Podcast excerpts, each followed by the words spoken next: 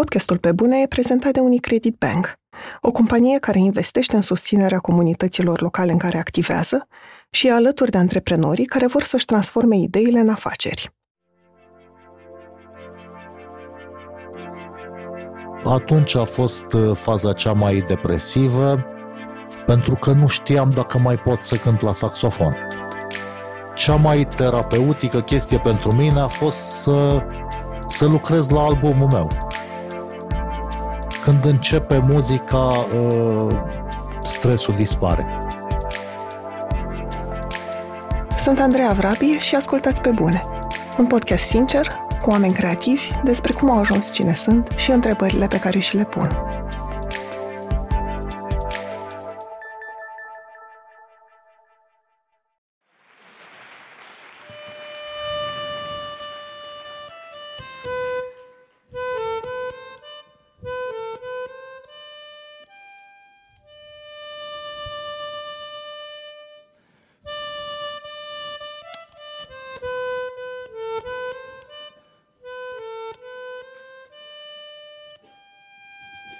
Mihai Iordache este saxofonist și compozitor. Deși tatălui era pasionat de jazz și cânta la vioară, iar bunicul a cântat de asemenea la vioară și violoncel, nu familia l-a îndreptat spre muzică. A început să fie interesat de jazz abia în liceu, când făcea schimb de casete audio cu alți colegi pasionați. A debutat în 1986 la Festivalul de Jazz Costinești, unde l-a cunoscut pe pianistul Harita Vitian, cu care a început să colaboreze – a studiat apoi improvizație de jazz în cadrul școlii populare de artă și a luat lecții particulare de saxofon. În 1993 a început să cânte în paralel cu formația Sărmalele Reci, pentru care a compus mai multe piese, printre care Țara te vrea prost sau Violeta. Din 2003 este membru al formației Rock Cum. O perioadă a simțit că oamenii îl știu mai mult ca membru al unor formații rock și nu pentru ce poate face în jazz – dar a acceptat că sunt genuri muzicale diferite ca popularitate. Spune că și-a găsit locul în jazz abia când a lansat primul album sub nume propriu, în 2003, și când a încetat să mai încerce să demonstreze altor muzicieni că știe să cânte la saxofon sau să compună. Cel mai fericit se simte pe scenă, când trăiește un moment de magie în care se aude cântând și totul sună bine.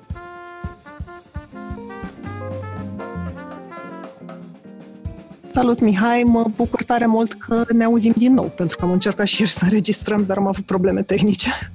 Uh, bună! Da, o... și eu mă bucur și spune, iartă, iartă-mă. O să te rog pentru început să-mi povestești cum îți imaginai că va arăta anul 2020 și cum a fost el de fapt, sau cum sperai să fie.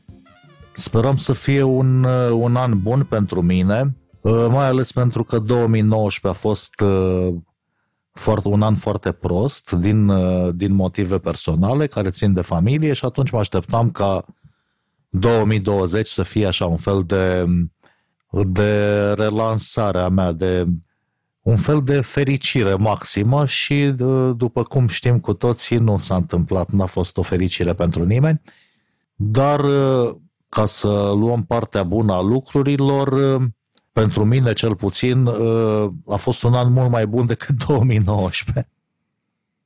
E ceva ce te-a... Mai ales pentru că sperai să fie un an mult mai bun, mă întreb dacă e ceva ce te-a ajutat ca să simți că poți să fii artist sau să-ți practici meseria în, în continuare. Ce să spun? O, să, o să-ți spun un mare clișeu. Familia mea care a fost alături de mine și m-a susținut. Uh, soția și fiica mea. Cam așa am uh, supraviețuit uh, mental anului 2020. A, și mama mea, bineînțeles. Cam, cam asta a fost sprijinul meu în acest, în acest an, familia mea. Mă întrebam și dacă ai reușit să compui sau să exersezi. Am observat că ai în, online. în sensul ăsta. ăsta. Da, A, da. în sensul ăsta zici bineînțeles, am încercat să, uh, să uh, rămân ocupat, așa, să fac uh, diverse lucruri, cum să spun eu, la, la limita fictivului, adică, într-adevăr, concertele, am avut câteva concerte online, dar care nu prea seamănă cu concertele normale și am material pentru un disc nou. Asta, asta, am, asta am reușit. E vorba de un disc uh, pe care l-am început în noiembrie-decembrie 2019, deci înainte de a ști că ce urmează și uh, care se bazează pe, pe niște poeme ale prietenului meu Florin Dumitrescu. E prima dată când fac, uh, când fac o muzică inspirată de niște poezii. De obicei uh, am, am făcut, bineînțeles, o grămadă de, de uh, muzică cu versuri, dar uh, venea întâi muzica. De data asta e prima dată când se întâmplă invers, când uh, fac niște muzică pornind de la versuri, de la niște versuri care nu au fost făcute pentru a fi uh, cântate neapărat și asta mi-a pus niște probleme interesante. În mare parte așa am, uh, mi-am petrecut uh, anul 2020. Pe de o parte lucrând la acest album care a trecut în mintea mea prin tot felul de prin tot felul de forme. La un moment dat uh, trebuia să trebuia să lucrăm cu, uh, cu un uh, vocalist extraordinar. Nu s-a mai întâmplat. Pe urmă am făcut, am încercat de două ori să obțin o finanțare de la FCN și am și n-am reușit nici prima dată, nici a doua oară. Și până la urmă va fi un album din ăsta uh, înregistrat la mine acasă, cu mine la voce, cu, deci totul, totul așa foarte, de foarte homemade și sper să aibă succes, ce să spun. Mi-ai spus mai devreme că anul 2019 a fost de fapt mult mai rău decât 2020, dar mă întrebam dacă poți să-mi povestești cum arăta viața ta ca muzician înainte de 2019. Oare mi-aduc aminte? Te, te întrebam de cum arăta viața ta înainte, pentru că mă întrebam ce îți lipsește cel mai mult din ce... Concertele, bineînțeles. Concertele și repetițiile și, uh, cum să spun, contactul cu publicul. Uite, sunt un, sunt un uh, izvor nesecat de clișee azi. Îmi lipsește, cum, cum îi spune, energia care vine din partea mm. publicului. No, asta e. Uh, știu că toată lumea spune asta, știu că, știu că sună așa foarte banal, dar uh, da, îmi lipsește chestia aia. A, apropo de, uh, de lucruri din astea așa care, cum să spun, care nu s-au mai întâmplat pentru că a venit, pentru că a venit 2020. Cu, cu trupa mea de jazz, cu Iordache, am lansat cred că în ianuarie 2019 am lansat un album uh, numit Suita Titan și uh, albumul ăsta l-am lansat la Control și pe urmă l-am mai lansat odată la Cluj la festivalul Jazz in the Park. Ce mi-aș fi dorit ar, ar fi fost să plimb un pic uh, albumul ăsta prin țară, să-l mai, să-l mai cânt și în alte locuri.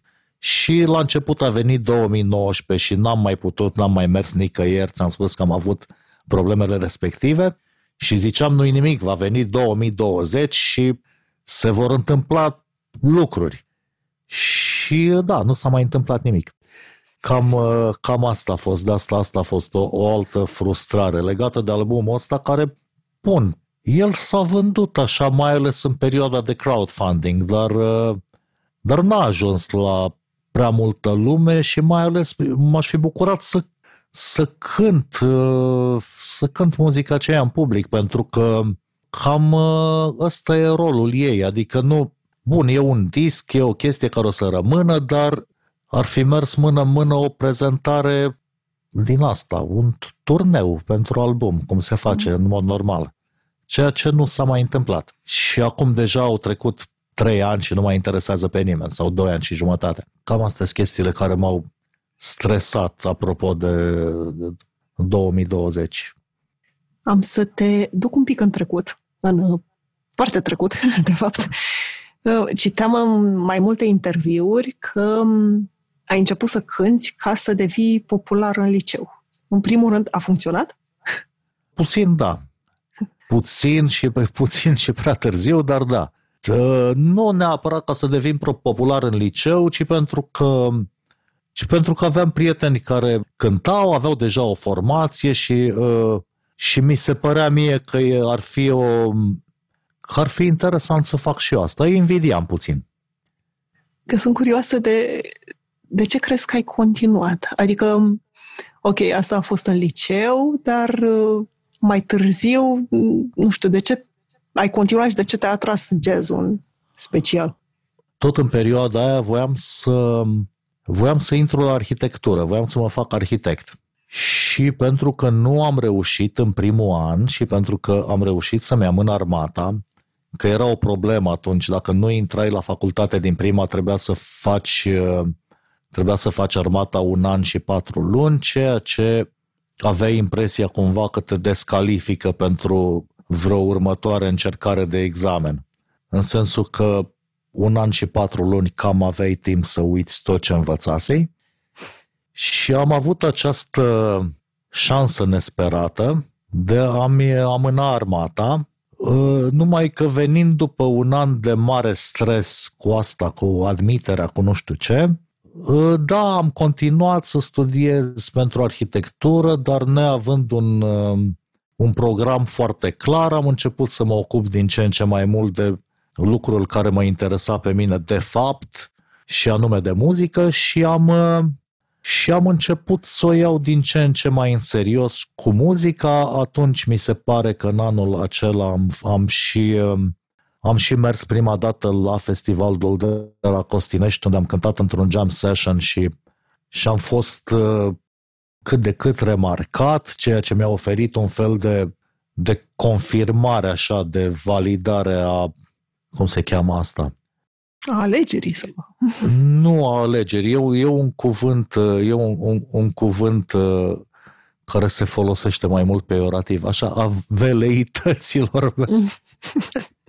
și uh, faptul că acolo la Costinești uh, am fost băgat în seamă chiar și de câțiva muzicieni, printre care Harry Tavitian, de exemplu, pe care îl admiram așa de departe, mi-a, mi-a, mi-a crescut foarte mult uh, valoarea în proprii mei ochi, ca să spun așa.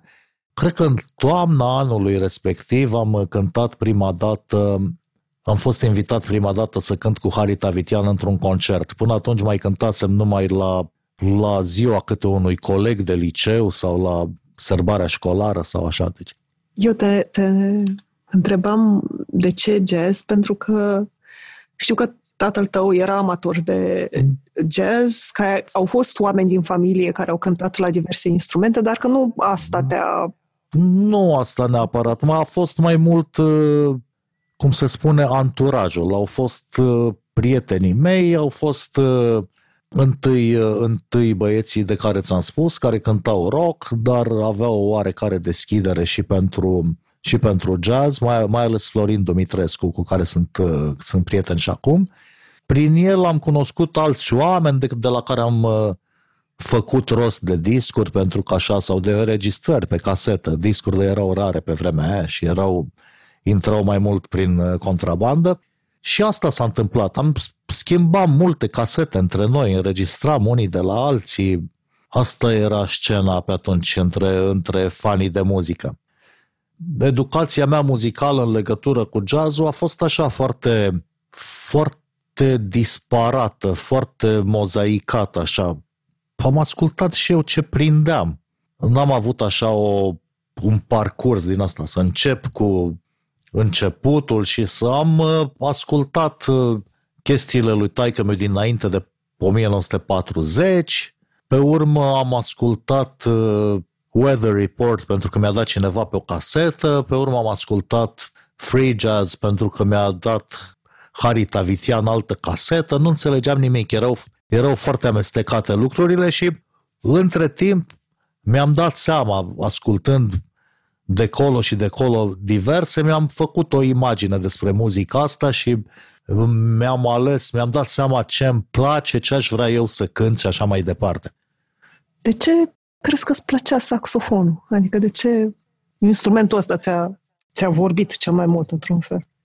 Cum să spun, uh, mi-au plăcut saxofoniști, deci am vrut să fiu ca ei. Ăsta e cam pentru toată lumea motorul când se apucă de jazz, de exemplu. Ai, ai, uh, ai niște, niște modele, ai niște, niște oameni pe care îi admiri. La mine a fost uh, Vai de mine, sunt așa mulți că nici nu știu cu ce să încep. Bun, o să încep, bineînțeles, cu Charlie Parker, dar a fost și Lee Konitz. În general mi-au plăcut, într-o primă fază, mi-au plăcut uh, saxofoniști alto. Ce înseamnă asta, că nu știu? Of, of, of. Stai, scuz, scuză-mă. Uh, saxofonul vine în mai multe, uh, sunt mai multe feluri. Sunt mai multe dimensiuni, ca să zic așa. Și uh, saxofonul alto este cel mediu, ca să spun, dintre cele medii, adică uh, e mai mic decât uh, saxofonul tenor, dar mai mare decât saxofonul sopran. Da, deci n-am fost uh, atras în mod special de instrument, ci de instrumentiști, ca să-ți răspund la, la întrebare. Adică am vrut să, uh, am simțit că pot să mă exprim cu instrumentul ăsta. Te gândeai în anii 90 că poți să faci o carieră din asta? sau? Da, deja îmi doream să fac o carieră din asta. Cam la un an după ce, am învă- după ce m-am apucat să cânt la saxofon, că de învățat învăț și acum, dar după ce m-am apucat să cânt la saxofon, cam, cam după un an aveam prima mea formație unde toată lumea cânta mai bine ca mine, știi? Dar bun, era sub numele meu și cântam piesele mele și așa mai departe. În general, toți uh, prin cărțile astea de jazz și uh, în interviuri și așa mai departe, toți uh, muzicienii de jazz serioși te sfătuiesc să, să cânți cu oameni mai buni decât tine și chestia asta am, am încercat-o întotdeauna și chiar funcționează. Pentru că te obligă în momentul când, când lumea din jur are mai multă experiență și cântă mai bine, asta te face să, să progresezi. Cum ai început să compui și de ce? Sau în școală când s-a întâmplat asta? Nu în școală, în cam atunci, cam atunci în 90, 91, nu eram foarte hotărât cu, cu treaba asta, adică Există un, un parcurs foarte, foarte tradițional așa pentru muzicianul de jazz. Uh, muzicianul de jazz trebuie la, la început să știe să improvizeze, să știe să, să cânte muzica altora, să, să știe să cânte muzica care a fost înaintea lui, cum ar veni. Și în funcție de asta este, este judecat, este acceptat sau nu în comunitate. Și uh, eu pe vremea aia fiind destul de tânăr, îmi doream destul de mult să fiu acceptat și atunci 90% din efortul meu era pentru a învăța pentru a învăța piese de jazz, pentru a am crea un oarecare repertoriu de uh, standards, cum le, cum le spune în, uh, în limbajul uh, tradițional, așa cum le spunem noi. Deci asta încercam să fac, să, uh, să învăț piese ca să pot să să cânt și eu cu lume care știe piese. Cu cei pe care îi consideram deja în mod destul de arogant colegii mei. Cu timpul a început să mă preocupe să, îmi, să scriu și eu piese. Pur și simplu pentru că mi-am dat seama că, să spunem, la festivaluri sau în, în, în locuri de genul ăsta nu prea ai ce să cauți cu repertoriu al altcuiva, știi? O formație, un muzician normal de jazz își prezintă compozițiile, nu interesează pe nimeni cât de bine știi să cânti uh, ceva ce s-a mai cântat acum 40 de ani, știi? Și cum a fost când ai început să faci asta? Erai, nu știu, mulțumit de ce ți iese? Ți se părea greu? În 93, 94, pe acolo, 93, cred, nici nu mai știu. Am fost cooptat într-o, în, într-o trupă de rock în Sarmalele Reci Practic am fost cooptat de către textier care a înființat formația cooptându-mă pe mine și mi s-a pus problema să scriu niște, uh, să scriu niște piese de rock și bun, am făcut, uh, am făcut treaba asta, ceea ce mi-a dat un fel de um, o oarecare încredere în mine, așa că uite, pot să scriu ceva, chiar dacă e foarte simplu, chiar dacă nu uh, e, n-am mari pretenții, dar pot să pot să scriu o muzică a mea, cum ar veni, care să nu aibă legătură cu muzica altcuiva. Tot, tot în perioada asta, cred că în, prin, după câțiva ani, a venit în București un pianist din Cluj pe care îl știam și anume Lucian Ban și uh, Lucian Ban m-a sunat să cânt cu el în formația lui de jazz iar uh, Lucian avea, avea această, acest talent de compozitor, e un, un compozitor de jazz foarte bun, e un uh, autor de teme și un aranjor foarte bun. Și uh, da, și el m-a, m-a inspirat în sensul ăsta, pentru că era un... Uh, aveam repetiții săptămânal și în fiecare săptămână avea cel puțin, uh, cel puțin o piesă nouă și atunci uh, primul rând că trebuia să, trebuia să învăț și mi-am dat seama că pot și eu să, să fac ceva. Mă rog, între, între mari ghilimele, original. Nu știu cum, cum se aud ghilimelele la radio, așa, sau pe podcast, așa că le spun eu. Deci ceva original. De ce, de ce între ghilimele? Pentru că e foarte bizar conceptul, pentru că toată muzica de fapt seamănă cu altă muzică și bineînțeles că există lucruri uh, care sunt uh, direct copiate și pe, pe acelea nu le luăm în seamă, există lucruri care sunt oarecum inspirate de ceva, lucrurile într-adevăr originale apar destul de rar în istoria muzicii. Ca să îl citez pe, pe colegul meu de, de la cum, Cătălin Mocan, uh, vocalistul nostru, vorbind noi despre formație, acum, nu știu, cred că 10 ani sau când, uh, nu, mai, mai puțin, mai mult, nu, nu mai știu. Vorbind despre formație, Cătălin spunea, Cătălin care e un, uh, un om foarte exigent apropo de, de muzică, el e din Timișoara și ei, uh, ei au chestia asta, că au mers tot timpul la, la, la Siget, pentru că e aproape și în timp ce noi ne bucuram că am ascultat nu știu ce formație, Cătălin spunea, i-am văzut la Siget acum 2 ani, știi? și în fine, și Cătălin, care deci e foarte pretențios apropo de muzică și vorbind despre ce cântăm noi, zicea că poate că am ajuns la faza la care suntem personali. Nu știu dacă putem vorbi deja de originalitate, încă de originalitate. Adică era așa, deja de la stadiul de imitator la stadiul de a face ceva personal. Avea el această categorie în, în drumul spre originalitate. Deja e destul de ok când faci ceva personal, care să nu sune ca alții, deși nu e neapărat original.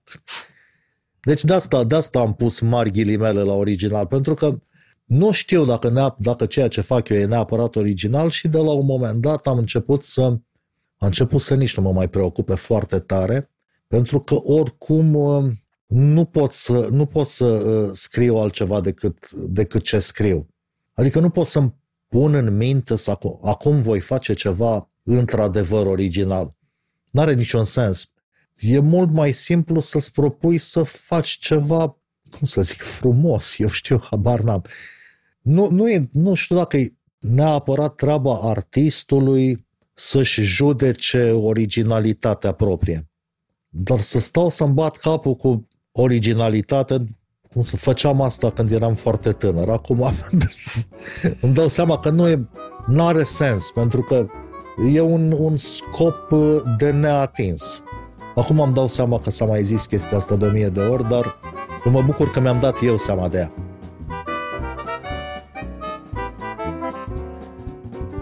cum s-au descurcat organizatorii de festivaluri anul trecut. Dar spațiile de coworking. A fost vreo afacere care a ieșit pe plus? Dacă ți-ai pus aceste întrebări despre cum a arătat 2020 pentru antreprenorul român, citește 24-7, un ghid de viață și muncă pentru antreprenorul creativ, realizat de DOR și Unicredit Bank.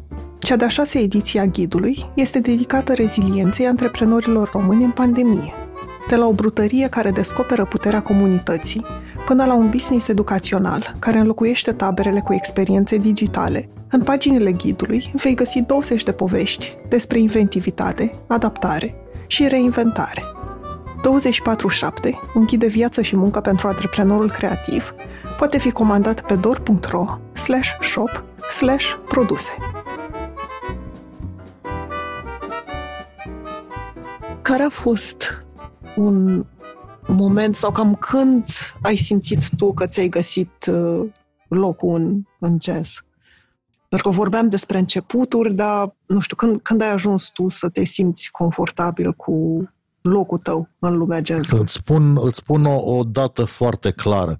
Așa, confortabil nu mă, nu mă simt niciodată, dar în sensul că asta ar implica o oarecare, o oarecare mulțumire de sine pe care nu o am neapărat.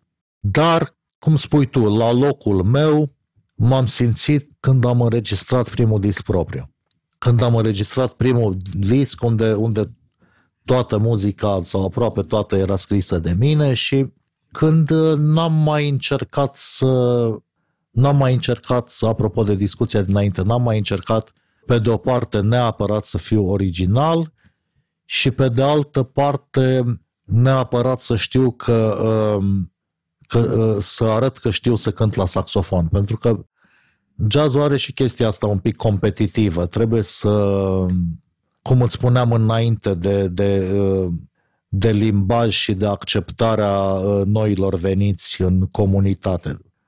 Trebuie să știe limbajul și să, să arate o anumită facilitate, o anumită virtuozitate instrumentală. Trebuie să, să știe meserie, cum ar veni. Și în momentul când am început să mă preocup mai puțin de, de lucrurile astea și am scos primul disc și a fost, a fost primit uh, relativ bine. Bun, am avut și, un, uh, am avut și o cronică în dilema care, de care s-a râs mult. Doamne, am uitat cum îl chema pe... E un, un scriitor și un scriitor, uh, un scriitor bun. Dar acolo m-a făcut de, de râs grav. Acolo mi-a, mi-a făcut o cronică unde spunea că sunt cel mai bun saxofonist din România, mai ales că el nu știe alți saxofoniști. și bun, în, în lumea jazzului s-a, s-a râs de mine destul de grav în momentul ăla. Uite, te laudă unul care nu știe decât un saxofonist, ești tare, știi? da, și uh, Matei Florian îl cheamă. Atunci am început să simt că de fapt aș putea să fac uh, o treabă așa, aș putea să, să fiu pe picioarele mele. Și bun, și un al doilea moment a fost când am scos primul, meu, primul disc la casa mea de discuri, a fost un disc uh, numit One Life Left și l-am cântat, l-am uh, înregistrat la Timișoara cu muzicieni timișoreni și uh, discul ăsta a fost primul în care am avut eu niște, niște ambiții așa de de compoziție mai, uh, mai serioasă, pentru mai multe instrumente, pentru 3-4 suflători și așa mai departe și, și iară, mi s-a părut un disc reușit față de nu, nu față de um, marile discuri ale jazzului, ci reușit în, uh, cum să spun eu, în comparație cu ce pot eu să fac. Mi s-a părut un disc foarte reușit și care m-a, m-a reprezentat reprezentat destul de bine pe mine de acel, cel din momentul acela și cu care, cum să spun, cu care mă pot mândri la o adică dacă mă întreabă cineva, uite, ce, ce ai făcut în domeniul jazzului, da, și ăsta și următorul și suita Titan, deci momentul când nu am mai încercat să, să demonstrez ceva, atât instrumental cât și uh, cât și componistic, așa. La primul încă mai încercam eu să demonstrez nu știu ce chestii componistice, între timp m-am relaxat și uh, One Life Left deja e, uh, e pe formula asta de sinceritate totală, lume care cântă mult mai bine decât mine, solo-uri puține de ale mele. Bun. Deci dacă, dacă asculti discul ăsta sau uh, discul de după, o să vezi că de fapt nu e foarte mult saxofon și de fapt chestia mea de acolo este, uh, este mai mult uh, cea legată de compoziții decât cea legată de, de instrument. Există, un, uh, există mai mulți saxofoniști din, din, din saxofoniștii care îmi plac mie foarte mult, care spun că de fapt ca să cânți bine la saxofon, dacă ți aduce aminte discuția de mai înainte cu alto, tenor, sopran, bariton, ca să cânti bine la un saxofon, trebuie să te concentrezi asupra unui singur saxofon. Nu-ți ajunge o viață să înveți să cânti la un saxofon, la unul, la, la altul, știi? Și ăștia, într-adevăr, sunt oameni că m-ai întrebat tu la un moment dat ce m-a făcut să aleg saxofonul. Ăștia sunt oameni care nu numai că au ales saxofonul într-un mod foarte real și asumat, ci uh, au ales un saxofon. Deci aia e atitudinea serioasă. Au ales saxofonul sopran. La revedere, pa, nu mai vrem alt saxofon. Sopranul e sau altul, sau eu știu ce, știi? Uh, la mine, dacă, dacă n-ar fi foarte mare haos și ne-am și vedea pe Zoom-ul ăsta, în spatele meu sunt trei saxofoane diferite. Deci întotdeauna m-a preocupat ce poate face saxofonul în mod orchestral. Uh, vreau să, să cânt foarte sus și de asta am un alto, vreau să cânt foarte jos și de asta am un bariton. Eu le iubesc la fel de mult pe toate. Problema e că nu o să fiu niciodată la fel de bun la alto cum e unul care cântă numai la alto și toată viața face asta. Și la un moment dat a trebuit să accept chestia asta. Că nu o să pot, dacă vreau să scriu muzică, nu o să pot să studiez 8 ore pe zi, dacă vreau să studiez la trei saxofoane, nu o să ajung la virtuozitatea la care ar ajunge, a, și mai cânt și la, mai cântam și la flaut la un moment dat, mi s-a furat, în fine. Mai cânt și la bloc flote. Deci dacă, dacă o să vreau să ajung la virtuozitatea marilor saxofoniști care îmi plac și care în general cântau la un instrument, atunci poate că n-ar trebui să am um, patru saxofoane și așa mai departe. Deci nu, nu le poți face pe, nu le poți face pe toate la același nivel, n-ai, n-ai cum. Și apropo de că nu le poți face pe, pe toate, că na, în viața ta nu a fost doar jazzul. Ai menționat mai devreme formația Sarmalele Reci, asta era în anii 90, din 2003 ești în formație acum și mă întrebam dacă nu ți-a fost teamă la un moment dat, orică te îndepărtează de jazz, orică oamenii te vor ști mai degrabă pentru ăla din formațiile. Da, se întâmplă. Da, așa, nu, chiar așa s-a întâmplat, dar n-am ce face. E vorba de popularitatea diferitelor genuri. Mi-ar, mi-ar plăcea să știe lumea că am că sunt uh, cel care a scos suita Titan, de exemplu. Dar nu o să se întâmple. Sunt saxofonistul de la cum. Sau pentru oamenii mai în vârstă, sunt saxofonistul de la Sarmalele Reci. Dar, uh, da, e, e și chestia asta. Uh, la, la sarmalele reci, uh, într-un fel, bun, aveam 20 ceva de ani, a fost și chestia asta, a fost și mirajul ăsta al... Uh, mi s-a părut, uh, mi s-a părut interesant să fiu într-o, într-o trupă de rock celebră. Adică nu, nu pot să spun că mi-a fost teamă că mă îndepărtează de rock, mai ales de jazz, mai ales că Zoli era un pianist foarte bun, Sorin Romanescu, care cânta cu basul la Sarmalele Reci, un chitarist de jazz extraordinar. Aveam cu cine să stau de vorbă, cu ei am fost, cum să spun, uh, la un moment dat într-un turneu de într-un turneu. Într-un, am rămas în Germania trei luni și am cântat jazz după, după, câte, după un concert al Sarmalelor Reci de acolo. Cântam cu ei jazz de plăcere între timp, deci nu, în niciun caz nu m-au îndepărtat de jazz. Și uh, la cum mi-a plăcut foarte mult muzica, la, la cum eram fan înainte să fiu saxofonist, știi? Pentru că ai avut multe colaborări, evident, cu oameni care fac jazz, dar și cu, uh, de exemplu, Timpuri Noi sau Adamile și mă întrebam cum uh, simți că te îmbogățesc pe tine ca artist colaborările astea sau cum te ajută? Adam m-a ajutat foarte mult în 99-2000 că fusese bolnav și nu mai cânta nimeni cu mine și adică practic îmi pierdusem toate joburile și atunci uh, Ada și cu uh, în același an uh, Harita Vitian mi-au, mi-au dat de lucru cum ar veni. Și în felul ăsta am putut am putut supraviețui până în 2003 când s-au întâmplat două lucruri importante și anume am fost chemat să cânt în CUM, au chemat colegii mei de la cum să cânt uh, acolo și în al doilea rând am, uh, mi-am făcut primul, prima formație de jazz sub nume propriu, mă rog, Iordache. Și am scos primul album, deci 2003 a fost. Dar între timp, în anii ăștia foarte dificili, 90, 99, 2000, 2001, pe acolo, Ada Milea și cu Harita Vitian m-au, uh, m-au salvat. Așa, nu, ce să spun, nu-i, nu-i muzica mea de sufl, suflet neapărat, nici, nici, nici ce cântă Ada, nici ce cântă Harry, dar am încercat să fac, înțeleg demersul și am încercat să fac pentru amândoi ce am, ce am putut eu mai bine, cât, cât am putut acolo, să, să fac ceea ce se așteptau de la mine. A fost vreun, vreun moment în toți anii ăștia când te-ai gândit să te lași de jazz pentru că poate drumul pe care ai pornit ți se părea prea greu? Sincer, nu. Nu, bineînțeles că uh, entuziasmul uh, variază, dar chiar să mă las... Nu, n-a fost.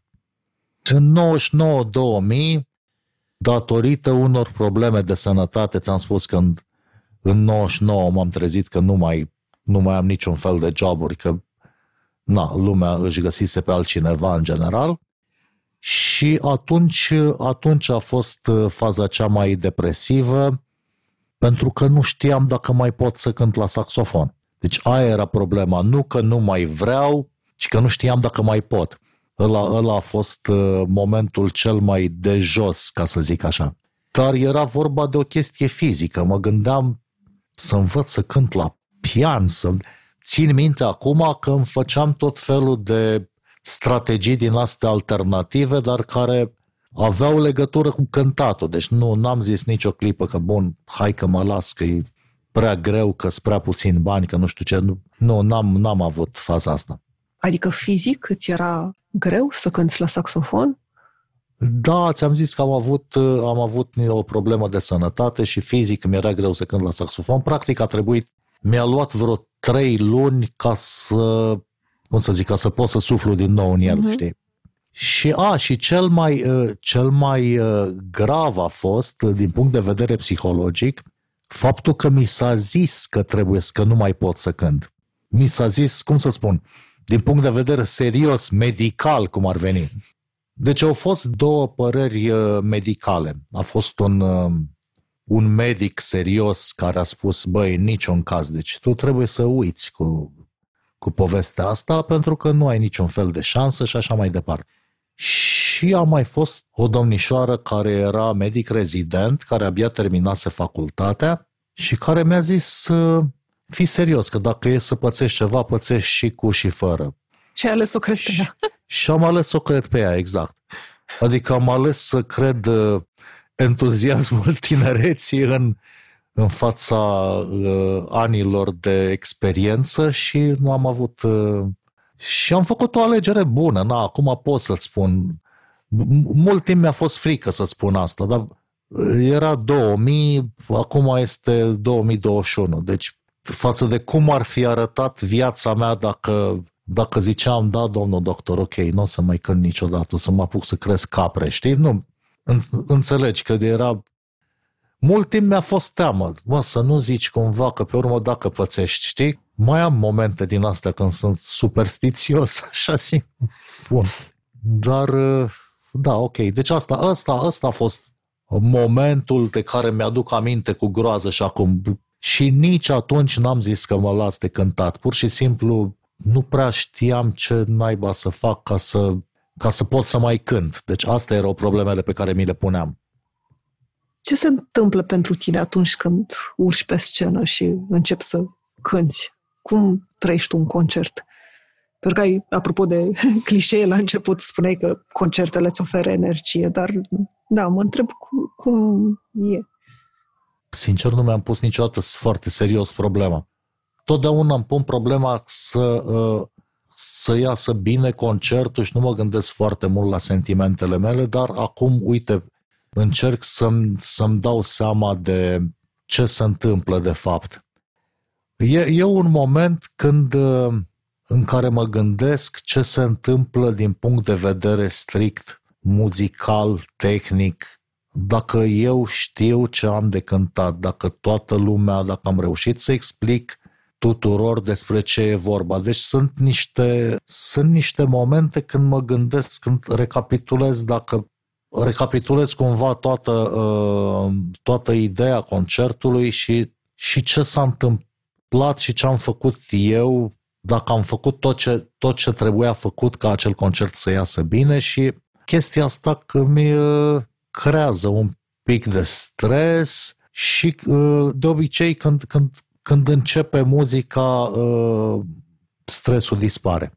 Când aud muzica și sună și, uh, și mi se pare că e tot în regulă și și bun, cam asta e premiza unui concert reușit. Aud muzica și mi se pare că totul e în regulă și uite, toată lumea cântă și toată lumea cântă la cântă bine, pentru că în continuare, ca și atunci când eram foarte tânăr, în continuare cânt cu oameni care sunt mai buni decât mine, ceea ce s-ar putea să deja ar trebui să pun oarecare probleme, dar mă rog.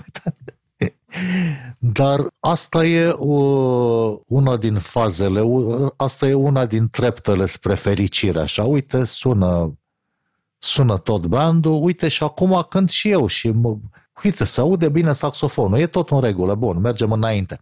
Ăsta e unul din momente și pe urmă, din când în când, în solouri, în, uh, în improvizații, pentru că jazzul e o muzică care se bazează foarte mult pe improvizație și în, în, în improvizație sunt momente când, când încep să te auzi ca și cum te-ai auzit din, uh, din exterior, ca și cum ai avea an out-of-body experience. Sunt momente când auzi și zici, uite, uite, uite ce, ce muzică frumoasă. Astea sunt momente foarte rare și foarte prețioase și asta e cam cel mai bun lucru care, care ți se poate întâmpla ca improvizator de jazz. Cum ar veni momentul magic.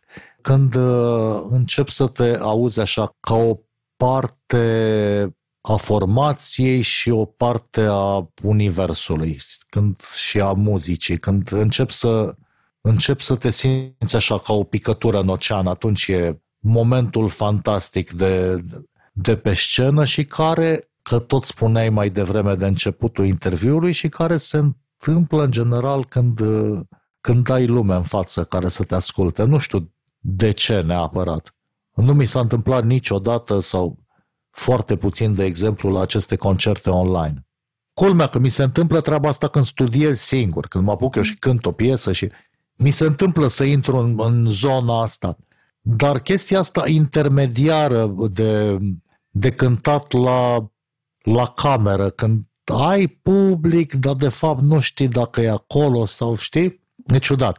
Dar bun, o să mai fac cel puțin unul din ăsta pentru că nu mă simt gata să nu mă simt gata să ies în lume, deși sunt vaccinat, nu mă simt chiar gata să ies în lume cu noile tulpini, că vreau să văd și eu ce se mai întâmplă, cum, cum, mai, cum mai merg lucrurile. Deci o să mai fac cel puțin un concert online și o să pregătesc cât pot de serios și o să cânt cât pot de bine și vedem ce iese. Ce întrebări ți-ai pus în anul care a trecut despre ce rol mai ai tu ca, ca artist în viețile oamenilor? Nu o să-ți răspund direct, pentru că nu, nu știu.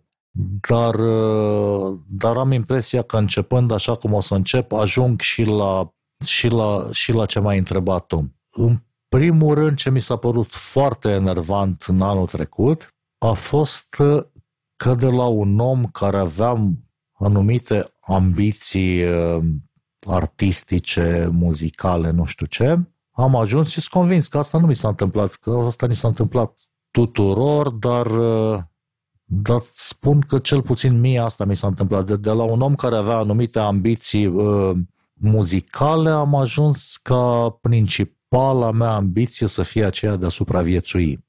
Nu numai medical, ca să zic așa, ci și financiar.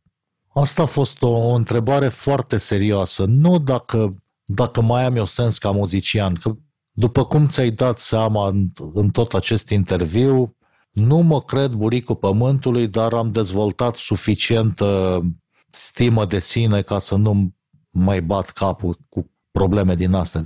Vai, ce important o să am eu în istoria muzicii. Sau nu, chiar nu, nu mi se mai pare interesant. E atât de clar că numai asta pot să fac și numai așa pot să exist, încât uh, restul întrebărilor despre importanța mea pentru ceilalți și bun, le, o iau ca atare, dacă la un moment dat nu o să mai fiu important pentru ceilalți, nu o să mai vină la concerte.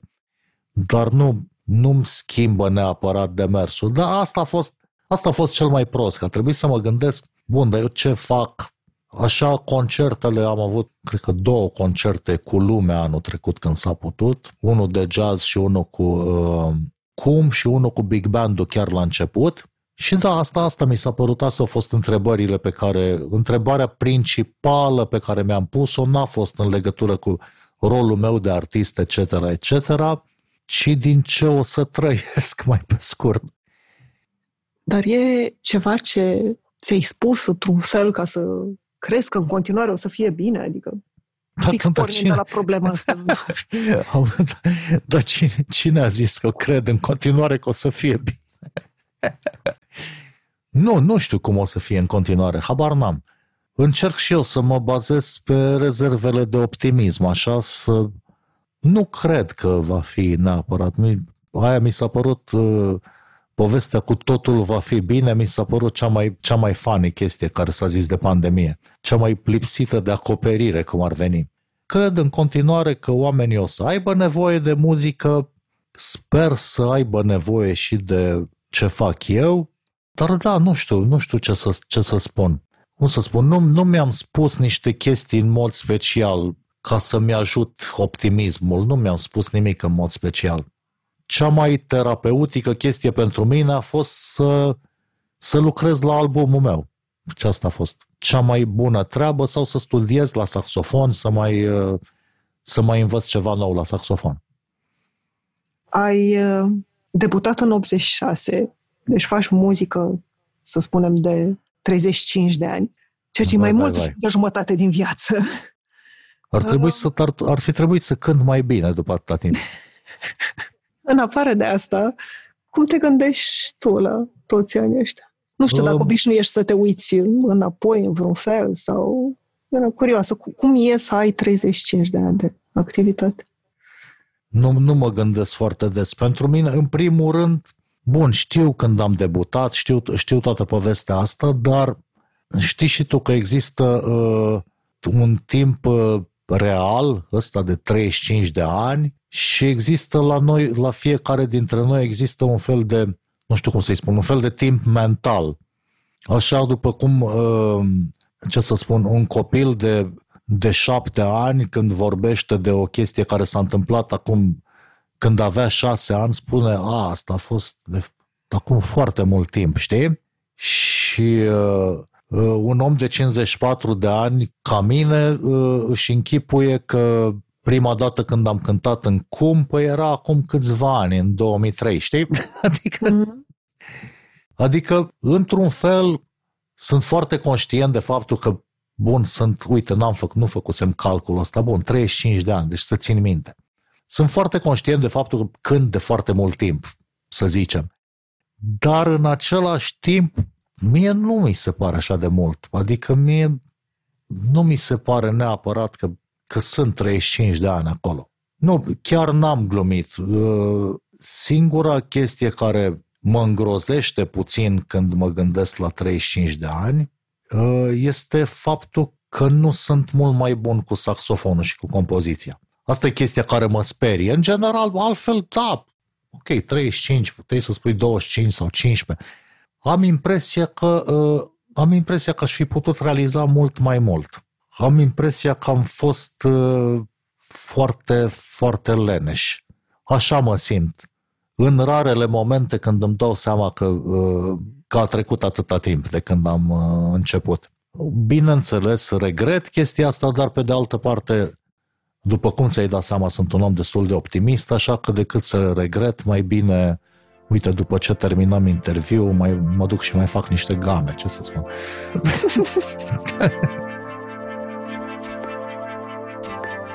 Mulțumesc că ne-ați ascultat! Pentru mai multe episoade, mergeți pe SoundCloud, iTunes, Spotify sau în orice aplicație de podcast folosiți.